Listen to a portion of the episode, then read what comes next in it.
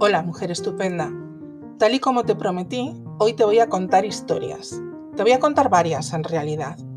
La cuestión es intentar explicar lo complicado que es para los primates superiores, como nosotras, como tú y como yo, hacer algo que se supone que es tan instintivo para el resto de mamíferos como es amamantar.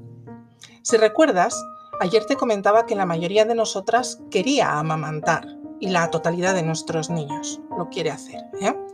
Pero que estadísticamente hablando, hay muchas menos que, la consigue, que lo consiguen, ¿vale? O sea, tú vas a dar a luz y la mayor parte de las mujeres que están en ese proceso creen que es lo normal, pues doy a luz y amamanto. Pero, ¿te acuerdas que comentamos, aunque esta estadística, ya te digo yo, que la vamos a ver más en profundidad en unos días? Eh, vale, si tienes además en cuenta que la realidad biológica dice que la mayor parte de las mujeres pueden amamantar y cuando hablemos de exactamente qué es esto de la lactancia materna, eh, lo vamos a explicar muy bien, la mayoría de nosotras eh, puede amamantar. Entonces, eh, este, e, esta desincronía, digamos, sorprende todavía más. Pues resulta que para nosotras, verás, hay algo imprescindible, el entorno el entorno entendido en el más amplio sentido de la palabra, es decir, el entorno más inmediato, por supuesto, nuestro entorno cercano, nuestra familia, pero también la estructura social. No hay que olvidar que somos animales sociales, somos animales políticos y hay determinados procesos biológicos que están atravesados por esos procesos culturales, ¿vale?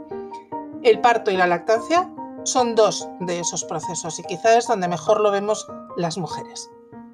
Recuerdo a mi padre, y estoy hablando de mi padre, hablando de su lactancia, de la suya, ¿vale? Em, porque tenía recuerdos, había, había eh, amamantado durante mucho tiempo y además había visto, eh, había coincidido en el tiempo con su hermano, el, inmediatamente anterior, que había mamado también mucho tiempo. En fin, tenía esos recuerdos, ¿vale? Él nació y creció en un pueblo de Zamora y, allí, como en la mayor parte de los pueblos pequeños, pues es normal que las mujeres se junten al final del día. En, en verano le llamamos a la fresca, ¿vale? Pues cuando baja el sol, te sientas en la puerta de tu casa a aliviarte un poco del calor en invierno pues hacer labores en la gloria en la cocina. Bien, eh, en ese momento mujeres de edades distintas, con niños de edades distintas, pues compartían esos momentos. Las mujeres más jóvenes, las que quizás estaban en ese momento incorporándose a ese ritual y a esa red de mujeres, escuchaban las conversaciones sobre los hijos, sobre los problemas de crianza, veían a las mujeres recién paridas, bueno, después de pasada la cuarentena, y además escuchaban a las más mayores, pues que les iban diciendo, mira, si no le cojas, cuando a mí me dolía yo hacía esto, ¿vale? y observaban a los niños y a sus madres. Veían cómo esas madres cogían a sus bebés y les amamantaban. Que, fijaos, ¿vale? Tú fíjate bien en tu entorno. Cuando veas a una mujer dando el biberón, cómo coge a su hijo y cuando veas a una mujer amamantando, cómo coge a su hijo. Verás que es de dos maneras distintas. Y muchos de los problemas que hay luego en las, en las lactancias vienen de ahí, de esa misma postura. Algo un poco absurdo, pero que es importantísimo. Hay un momento en la historia en que esto deja de ser así. ¿Vale? Hay una generación, la de mis padres, quizá la generación de los tuyos también, no lo sé, eh, que se separa de esa red. Los nuevos matrimonios abandonan el pueblo en busca de nuevas oportunidades y las mujeres tienen a sus hijos en hospitales, lejos de sus madres, tías, vecinas, abuelas, vamos, que no tienen esa red. La vecina del quinto no tienes confianza con ella ni te juntas en el portal, ¿vale? Te voy a contar lo que me ocurrió a mí, a mí, en primera persona, en mi primera lactancia, ¿vale? Eh, por supuesto que quería amamantar, era una belleza de bebé, mi hija parecía un nenuco, que esto lo dirán todas las madres, pero la mía era mi nenuco, ¿vale? Eh, había tenido un parto horrible, un parto para el que yo no estaba preparada. Eh, y yo esperaba que después de ese parto viniera una lactancia. Pero ya te digo que mi madre pertenecía a esa generación que había criado sola, ¿vale? A la que se le había dicho que era mejor el biberón, o que mira que no está engordando, dale un suplemento, o que mira, ¿vale? Así que me pasé el embarazo escuchando un, bueno, eso sí puedes, claro. En las clases de preparación al parto bueno, en realidad nos hablaron solo un par de horas sobre la lactancia y lo que a mí me explicaron, estoy hablando hace 20 años, bueno, 19, mi hija tiene, acaba de cumplir 19, nos explicaban cómo pautar las tomas. Porque la teoría era que los pechos se tenían que llenar entre toma y toma, ¿vale? Eh, bueno, ya sabes que no, ¿verdad?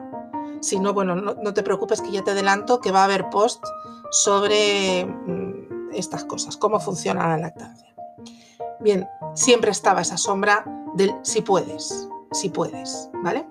Cuando di a luz, eh, fue un posparto inmediato que fue dolorosísimo física y mentalmente, eh, en una habitación que era individual, porque me pasaron a una habitación individual, fíjate tú, porque mi padre, que era peluquero y muy conocido en el barrio, pues conocía a mucha gente y una de las eh, auxiliares que estaban en mi parto, pues era muy conocida de mi padre, ¿vale? Entonces me pusieron en una habitación individual.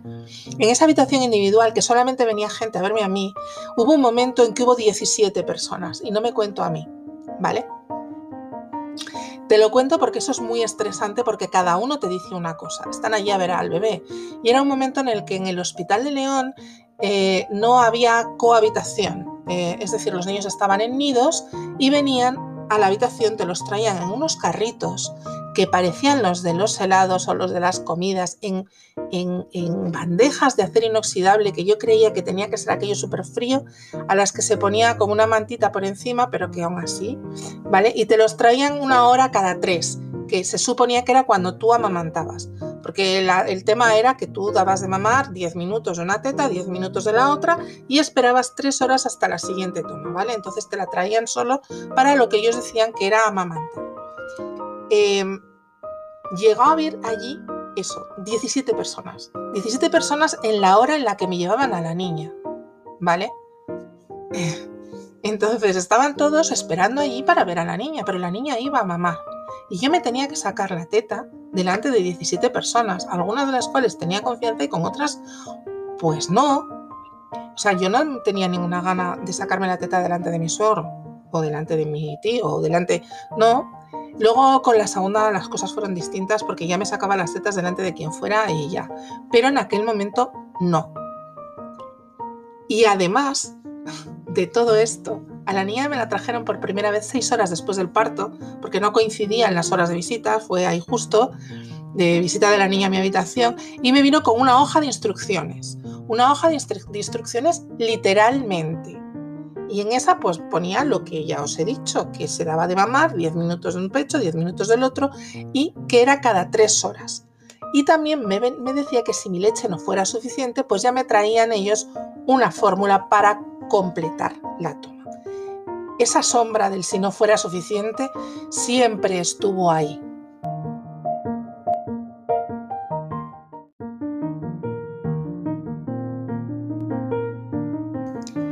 Cuando llegué a casa, nadie de mi familia ni mi entorno cercano supo apoyarme.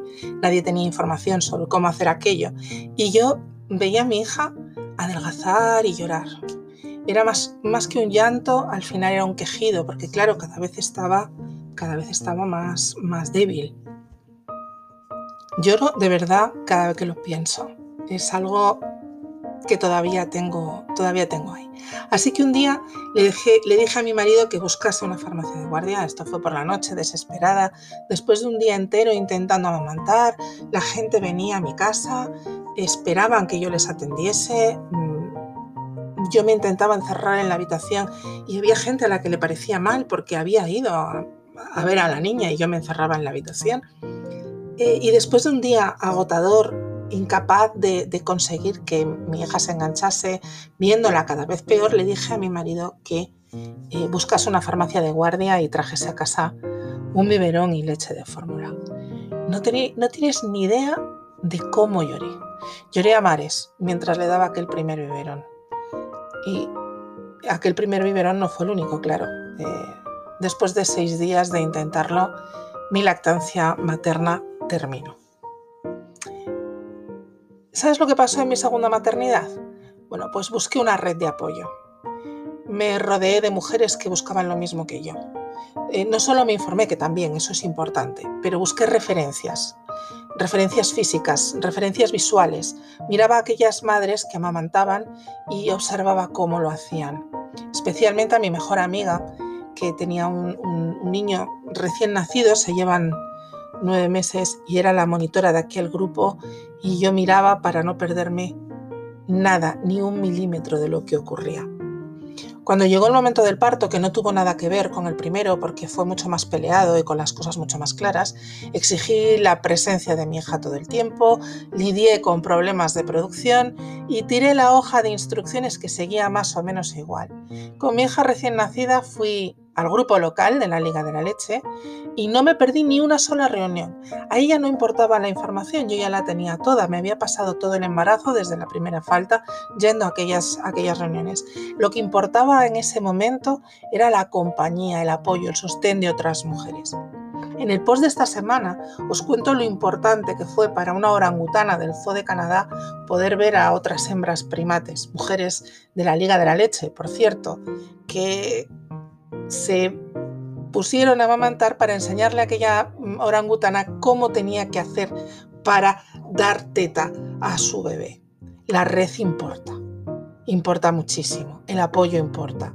Las mujeres estamos mejor rodeadas de otras mujeres que nos apoyan en nuestra crianza porque hablamos, lloramos, nos hacemos poderosas con nuestras crías busca tu red, encuentra un grupo de apoyo.